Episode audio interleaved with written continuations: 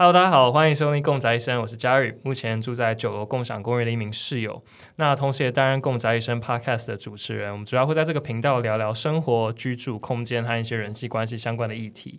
那未来也会持续的邀请我们共享公寓的一些室友或是一些有趣的人物来跟我们聊聊。那希望可以启发大家，给大家一些生活上更多不同的可能。那这集很开心，我们邀请到毕业于台大药学系，同时目前也在台大医院担任药师的 Howard。Hello，Howard。Hello，大家好。呃，Howard 目前的话，他也是住在我们九楼共享公寓的呃一名室友啊。然后他是很算是我们早鸟，就是很早期，就是在今年年初，呃，算今年年初嘛，今年在二月的时候就入住了。那一开始也是以幻术的名义。那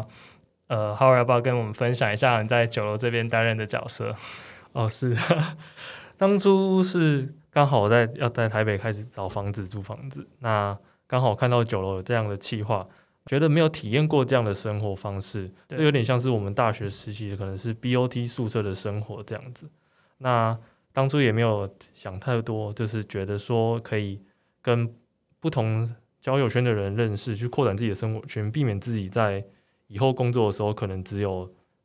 局限在自己的同温层里面这样子。那刚好又是换出的主题是篮球，那刚好又是我擅长的，觉得。自己在工作之余也可以运动，同时旅行这个计划，我觉得是很不错的选择。那也很幸运的有 入选到最后的阶段，然后住进来九楼这个大家庭。对我之前也 Howard 也有教过我们打过几次篮球。那当然现在蛮可惜啊，就是我们我们对面的那个公园的篮球，现在今天要去看的时候，他其实所有的那个因为疫情的关系，所以篮网全部都被嗯就是绑起来了。那就是 也希望我们可以 赶快回归到正常。那其实呃，今天也很特别，就是呃，刚好因为 Howard 目前也在台大医院的关系，那刚好我们觉得呃，他对于这次疫情啊，或者是疫苗，或是等于整个 COVID nineteen 有很多相关的一些一定的知识量，然后想说可以透过这集，然后不管是帮助呃我们节目的观众，那或者是帮助我们的这个社群，可以让大家更了解怎么一起共同防范，甚至更认识这个疫苗。那在于居家的防疫怎么去做好更好的保护，那这些都是我们希望可以帮助到大家的。那今天的录制时间的话是六月六号，因为我们知道这个疫情啊，或者是疫苗都会随时间其实变动很快，所以目前我们所有的今天的资讯都是更新到六月六号。那目前台湾目前大概总施打的总计数现在是六十八万。然后目前我们还是只有使用 A C 这一款疫苗，对吗？没错，现在莫德纳疫苗还在食药署的审查中。哎，Howard，你可以跟我们分享一下目前你在台大医院做什么事吗？好，嗯，我目前任职于台大医院的住院药局的药师。那我们住院药局的药师主要的负责的内容就是我们每个药师会被分配到不同间的病房。那我们每天就是要帮帮。审核所有就是这间病房的病人的所有的用药，去进行评估跟建议这样子。对对对对，那当然包括很多病房的行政的业务，还有线上的调剂的作业等等。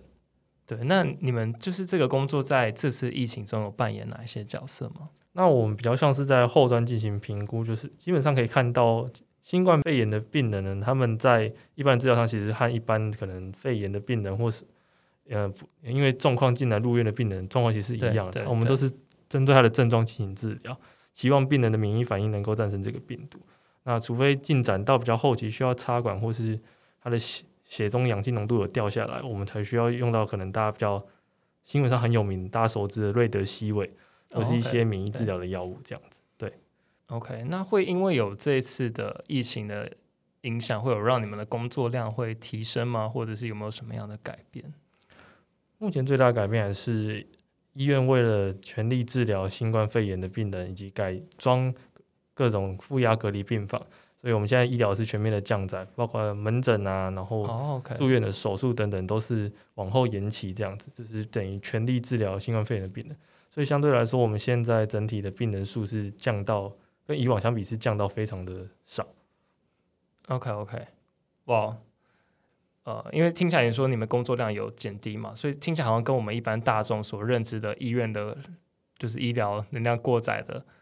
这状况有点不太一样。那你觉得是？那这是针对我们每天可能配呃需要评估的病人的数量跟调剂的数量比，当然是减低的。对，但是相对在更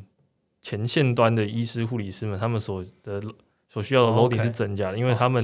进行查房的时候，或是看诊的时候，他们需要佩戴的装备，跟相对他们以往来说是花费许多非常多的。那他们需要做到的感染控制的一些等等的流程，都是比以往加倍许多。那也不是像以往能够就是自由的进出病房，对对，所以就是相就是有增有减，可是相对来说整体对医疗的负担还是重的。好，那我们也来聊聊看，就是这次新冠肺炎，大家对于疫苗这一块的，可能大家会有的一些问题，然后我们也希望可以跟 Howard 多聊聊，然后看能不能帮帮助大家解解开一些迷思。没问题。对，那目前其实我们刚刚就有提到嘛，就是台湾现在能够打的就只有 A Z，然后未来 Howard 刚刚有提到，还会有几几支像是包含莫德纳还有国产疫苗，然后也都在就是准备的过程中。然后我们也蛮感谢，就近期还有像是日本然后美国都对我们呃台湾做的一些捐赠。那也会好奇，就是呃目前大家啊，就是对于疫苗的副作用会有很多的一些想法。那这边 Howard 可以跟我们分享一下，就是打完可能目前台湾有的 A Z 的一些副作用，因为我就听过很多的身边的朋友或者很多人其实是不太敢打的，因为他们可能会说很多的不同的问题，包含血栓啊等等的。对，那其实我觉得第一点大家认知到的是，只要是药物，不管是甚至到疫苗，基本上一定都是会有副作用。那药厂端在副作用的角色呢，就是变成他们在临床试验，甚至到上市药药品疫苗上市后的监测等等，他们是要忠实呈现，就是有发生过任何副作用，他们都要写在上面。所以大家认知到的是，这些副作用可能会发生，但不会是全部都发生在你身上。对对反而应该是说，它发生的时候，我们要去联想到说，可能是因为我们服用这个药或是疫苗造成的，就是它不是一个就是绝对对。会发生在你身上，而是一个我们可以去往后往前回推说，我们发生这些事情是这些东西造成的。那其实 A C 疫苗最常见，应该说 COVID nineteen 疫苗最常见的一些副作用基本上是发烧，对，然后第对二个是注射部位的疼痛，那这些其实就是一些身体产生免疫过程反应过程中的一些必然的反应。那可以看到说发烧其实大概在四十八小时内就会消退，那注射部位疼痛也是呃的时间的 range 可能拉的比较长，可能是几天内就消失，然后可能会长达数周这样子。那其实这些反应都不是说不可逆的，是可以透过一些症状治疗，或者是透过自己的身体的慢慢的反应去缓解的。所以我觉得大家对副作用的抗胜是合理的，但也要去认知到说它到底实际的发生的可能性会是怎么样。因为以大家呃关心的血栓为来讲的话，对对，第一个以基因型来讲，东方人相对西方人来说，我们本来就比较少发生血栓的几率，相对来说我们比较容易出血。对，这是第一个。那我们可以从目前施打资料来看，以欧美来讲，他们血栓的呃发生率根据不同国家有不同的结果。那最高的可能在德国是十万分之一，然后有可能到百万分之一。那这样的几率相对来来说，coffee nineteen 本身造成血栓几率来说是更低的。coffee nineteen 血栓造造成本来就容易造成血栓，它的几率比就是疫苗本身造成血栓几率来说是可能高达八到十倍。那在医疗上，我们会评估说，就是就是 risk and benefit，我们不会说就是一定是绝对好或绝对不好，而是评估一下说，我们觉得这样的好处会远大于这个样的坏处，我们会再去进行推动这样子。那在韩国的资料来讲的话，可以看到韩国现在施打疫苗人数可能已经到五百万，那其中有部分打 A Z，有部分打辉瑞，那他们目前发生血栓的几率是在个位数，所以就是可以来看的是，相对来说，就是这个血栓几率，如果以韩国来类推的话，我们亚洲发生血栓几率相对来说是低的。那第二个是说，就是它发生血栓并不是说不可逆，我们现在是有也有透过也有发表指引是说是可以治疗的。呃，对，除了刚刚浩尔分享的就是那个比例，像台湾目前的话是有一例嘛，对，目前有通报一例，对，通报这样的话，应该呃有人算出来大概是四十六万分之一，目前台湾的几率。然后我看有一个线上有一个 YouTuber，他就讲就是被好像一年中被雷打到的几率是那个二十八万分之一嘛，所以就是 所以就是说，你如果你如果出门就是走在路上，你都不会怕被雷打到的话，那你就根本不需要去被担心，就是这个疫苗会会让你有感染的，呃，就是会会发生血栓的这个可能了。那我觉得这个比喻蛮好笑的，所以也是鼓励大家就是可以多对这个疫苗一定的这个数据上的认识。对，我觉得他是用用枯手的方式去表达这样子。对我其实大家就是，呃，我觉得在副作用上面，我们都会讲几率的问题。对，那可是大家会看到的是，实际上发生了什么事情。可是如果以放大整个比例来看的话，它的比率相对来说是低的。对，那评估上，我们让你不要得到 COVID-19 的几率，这样子的保护效果是远高于就是让这你打疫苗发生副作用的风险的。对，那 Howard 也想问问看，那目前 A Z 疫苗的防护力怎么样？就是相比于其他的，可能国际市面上流通了很多其他的，因为大家也会对于 A Z 的疫苗的防护力这边有一些想法。对，不过我觉得现在我们防护力，我们可能不能讲到说很精准的，可能是这这是到底是几 percent？我们可以说是几成的防护力，因为毕竟现在所有的疫苗，他们最终的临床试验的结果都没有出来，就等于它现在是一个滚动式的状态，所以每天可能会随时会有各地他们在做的临床试验的 data 跑出来。那不过可以比较确定的是，目前 A Z 疫苗的保护力大概是在介在六成到七成之间。我看到有另一篇报道提到说，其实 A Z 防护力是大概八九成左右。那我就蛮好奇，这个之间的大概落差是在哪里啊？英国 A Z 疫苗六到七成的保护力是来自于它之前在英国自己做的三期临床试验。那八成的保护力是来自于之前韩国他们施打 AC，他们这一段时间观察到的保护力这样子。所以可以知道的是，就是保护力这件事情是不能直接拿来类比的，因为在不同的时空背景下，在不同的地方、不同的人种，然后不同的感染率，都会造成它的保护力会有所浮动。所以我们并不能说，诶，辉瑞的九成五的保护力，对对对，莫德纳的九成四保护力跟 A Z 的六成到七成保护力是可以类比的，因为他们是在美国跟莫德纳是在辉瑞跟莫德纳是在美国做的，对，A C 是在英国做的。然后，A C 自己现在有在韩国也有资料，所以我们可以知道是现在这些疫苗都证明了它们可以有效预防你感染到 COVID nineteen 的病毒，然后甚至预防到你发展成重症。但他们彼此间的保护力，我们是不能直接拿来说，哎，A Z 莫德纳 A Z 莫德纳这两个保护力相差有相差，然后就说莫德纳比较好。哎，那如果像是韩国的防护力有到达可能八九成，我们是不是可以说，就是可能亚洲人对于这个疫苗的，就是免疫力其实是更好的？嗯，这我无法跟你保证，因为这也要取决上在那个时空背景下，呃，韩国跟台湾他们染病的人数跟有没有像之前提到有没有出现过变种病毒这件事情，会决定在也会影响间接影响到这个保护力的那个数字。理解。那这个疫苗就大概打完多久会生效啊？那因为之前其实往嗯，可能新闻上或者是很多媒体上，大家会有个认知，就是好像有人打完后还是有得病的这样的一个消息。对，目前认知上的话，打完疫苗大概约两周后会产生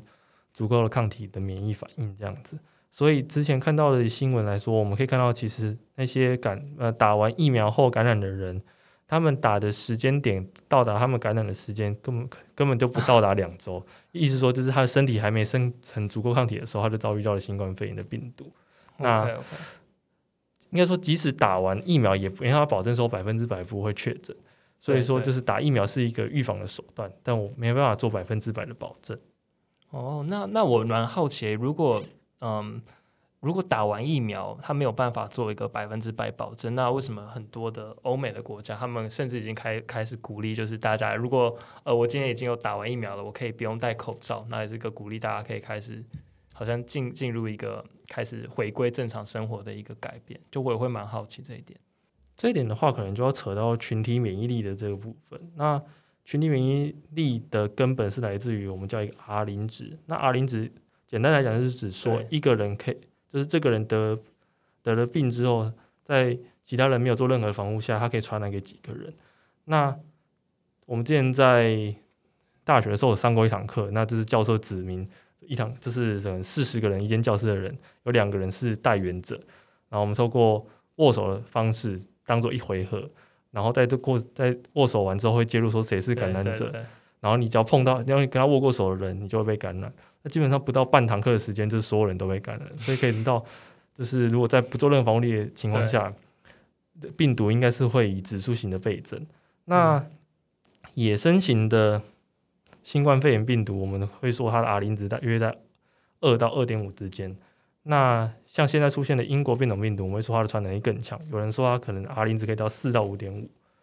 那群体免疫的意思是说，它的有一个公式是一减掉一除以 R 零值去算。那如果以那个野生的新冠肺炎病毒 R R 零值是二到二点五的话，大约要六成到七成的人接六成多的人接种疫苗之后，才可以达到群体免疫的效果。那如果有到四四点五以上，那那个需要接种的人数需要达到更多，可能到七成到八成才可以达到群体免疫。这个公司成立的情况下，还有几个前提大家要注意，就是说，第一个它是假设，就是你打完疫苗之后，你这个疫苗的保护力是百分之百。对对对。那我在前面也提过，说就是现在没有任何一支疫苗的保护力是百分之百的，所以可以说就是，就算达到那个人数，可能也没办法达到群体免疫。但是有另外一点是。我们自己本身是可以做到一些降低牙磷脂的东西，像是说勤消毒、戴口罩、保持社交距离，是可以有效降低这个病毒的牙磷脂的。所以短期来说，要能够迅速的降低哑铃值，就是透过我们过去这一年半一直在做的事情：消毒、戴口罩、保持社交距离。那长期要达到社就是群体免疫的话，就是要进行透过打疫苗的方式来达成。所以国外现在他们算是从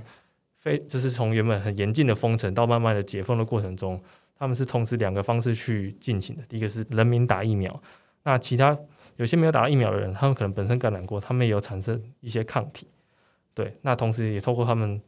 他们也透过他们戴口罩的方式，就等于是两边同时进行。所以他们现在的生活形态可以恢复到比较像是我们以前台湾在经历的形态。对，那台湾是是正在体验一年半前大家的生活。所以会觉得，哎，相对来说，我们好像变得更不自由了。但它其实就是我们只是延迟了一年半，体验到这样的生活。但但但这也也算也不算最坏的事情啊，因为毕竟虽然说我们还是终究还是体验到了，但是现在就整个世界的疫苗的状况，跟跟所有的我们对于这个疫情的 data 或者是这个病毒的 data 又有更完整的一些资料，所以我们也可以就是去 leverage 这些东西，可能。可以帮助到我们在做一些判断决策上。然后我刚刚其实看了一下，对，目前目前好像全球呃接种人数比率最高的，好像在加拿大，加拿大好像现在已经有六成的呃接种率，然后再是美国这边大概有五成，台湾六十八万人，然后除以两千三百万，比例大概是比例大概是可能在三趴左右吧。对，差不多。对，目前台湾接种率是三趴，所以我们其实离整个群体免疫还有一大段的嗯距离要走。没错，对，那呃，其实会会也会会蛮想要了解的，就是关于这次疫苗的，对于疫苗的保护力可以维持多久？你这边会有一定的了解吗？哦，这也是目前大家还在讨论的一个点，就是基本上现在临床试验在一个 ongoing 的状态下，大部分的人都是。呃，绝大多数人都还没有接种过疫苗，那有打人可能只有，也不一定是都打满了两剂，有可能只是打完了一剂。那现在临床试验在进行的过程中，基本上试验也还没到完整一年的时间，所以我们也没法去评估说到底它会不会像之前大家讲的，可能新冠肺炎流感化变成每年要都要打一次疫苗或者怎么样，那是需要时间再验证的。所以我觉得我们大家就是继续看下去。OK。那最后，呃，浩有没有任何对于就是关于这次疫苗有什么想再补充，然后可以帮助到大家的？嗯，我觉得大家要认知到，就是我目前的目标跟未来预期能够达到的事情。那希望大家想的是说，打疫苗是为了做什么？那前面也提到说，打疫苗是为了长期能够达到群体免疫，并不是说我们现在打疫苗就能马上把疫情控制下来。那短期内我们反能做的，反而是恢复我们以往的生活习惯。消毒、戴口罩、勤洗手、保持社交距离，这才是我们短期能够做，然后也能够对疫情能有效缓解的方式。这当然不好牵扯到，就是下周，就是大家都在呼吁说，大家端午节的时候不要回家。对，这其对这件事情是呃，在疫情上是非常可怕的一件事情，因为它等于大量的把病毒由北往南送。如果以大大部分都是北北漂的 年轻学子来讲的话，对，那。南中南部的医疗量能相对来北部来说，又是相对来说不是那么足的，所以如果真的有一个破口，就是把疫情传到了中南部，那会造成医疗的更大的负担。所以我觉得大家认知到的是，短期内我们要让医疗缓解的方式，就是做我们过去该做的事情。那长期来说，就是透过打疫苗方式达到群体免疫，让我们能够恢复到我们之前那样的生活。对，这边也就是也算是我们九这边全体的跟也大家呼吁，然后也请大家一起帮忙协助，一起对抗这次疫情。那我们就是会建议说，端午连假不要返乡。那当然，我们觉得还是跟家人团圆还是很重要啊，所以还是可以透过可能视讯啊，或是电话的方式，然后跟呃家人维持感情。然后我们最后呃就是关于疫苗的部分，我们就是大概聊告一个段落。那也谢谢 Howard 就是对于疫苗的分享。那我们最后也想要聊聊一些可能目前我们在九楼做的一些防疫的努力，因为其实我们九楼这个我们在万隆的这间 Co Living 的公寓，其实也住了大概几十位的一个住户，所以也算是对于这次防疫也算是一个很有一些经验的，对于怎么去防范一个这么多人共居的地方，怎么还是做怎么做到这种防疫跟清洁的。所以，我们这这这边也会想要跟大家聊聊，然后跟大家分享我们一些目前做的一些事情。那或许有一些也可以提供大家去参考的。那 Howard 有没有目前觉得就是做在防疫上面觉得做了你觉得做的最好的事情？我觉得还是呃，第一个是让事情透明化，就是目前对应该说呃，疫情对 co living 这种生活方式会造成一个很大的打击，是 co living 鼓励共识共居，大家互相交流。那病病毒绝对会对 c o l i v i 造成这个很大的冲击。那我觉得九楼团队做到很好一件事情是让所有的事情透明化，包括我们之前有房客确诊的事情，那也是第一时间让大家知道。然后有后续做任何的处置，以及对我们整体空间的规划都是透明化。那我觉得这件事情是对在疫情下是非常棒的一件事情，因为大家人类对未知的东西是感到恐惧的。一旦知道的事情以后，心里心里会相对踏实很多。那我觉得这个是第一点，是我觉得做的很棒的地方。第二是，我们还是关闭了所有的公共空间，毕竟这个是风险最高的一个区域。那我们也鼓励大家去透过分流的方式去使用这些空间，而且也有小管家的方式去帮忙大家就是勤做消毒。我觉得这是一个在疫情下不得不妥协，但也做的很棒的地方。对，就是我对 h o w a r 刚刚讲的，就是我们对于嗯空间的分流的使用，然后还有包含可能呃这边提到一些小管家，或者是我们这边的一些工作人员一起做到的，在于清洁跟消毒这边做的努力。就是我们在疫情一爆发，其实我们在我们的呃我们就其实做了一次很大型的消毒，然后包括我们在呃前几天我们又再做了一个第二次的消毒，所以大概是可以算算，大概是每两周有做一次大型的一个消毒。那呃，我觉得也很贴心的是，这边也有提供我们那个防疫的一个小物资袋，就是里面可能包含一些水啊、饼干、零食吃的。那我觉得这也是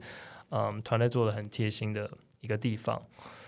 对，那包含 Howard 讲的包呃资讯的透明，然后提供各种的，如果需要的话，有任何的各种的消毒的用品，包含在我们的浴室啊，包含在门口各个地方。当然。在 co living 除了我们做好了就是消毒，然后包含不不进行群聚，然后还有各各种的分流。那当然，我们人还是本身是一个群聚动物嘛，就是我们还是会需要交流的。那你自己在这段期间有没有什么样的方式可以让你自己还是跟外界有一定的联系？对，因为我们相信身心灵的这些交流或者是沟通，其实还是对于人是很重要的，尤其在。这个疫情这么艰困的时刻，对，那我觉得就是虽然这次疫情对 co living 所提倡的生活方式有很大的冲击，但是 co living 的核心的概念却也是影影响着所有在这个概念下生活的人。现在基本上大家会很常问的说，你有没有家人可以照顾你，或是说你有没有呃室友可以就是互相照应这样子？那共居方式最棒的地方就是。我们会，我们像我们周末有一些线上的聚餐，或是大家会分享食谱，就是对，或交流，也有线上我们一个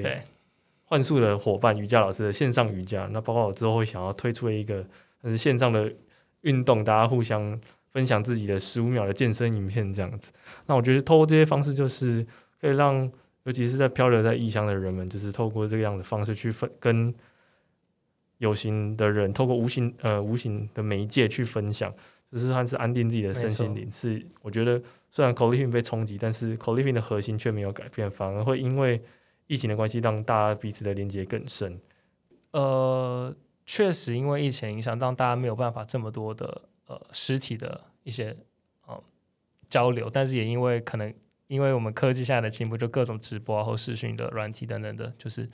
呃很方便，所以其实我们大家还是可以透过这些方式，那甚至是可以更多的更多人同时一起的交流跟一些参与一些活动。对，那我觉得这点是也是蛮好的。对，那最后也在最后再提醒大家，就是对于我们 co living 这边的经验的话，就是如果是想要把这些我们在 co living 中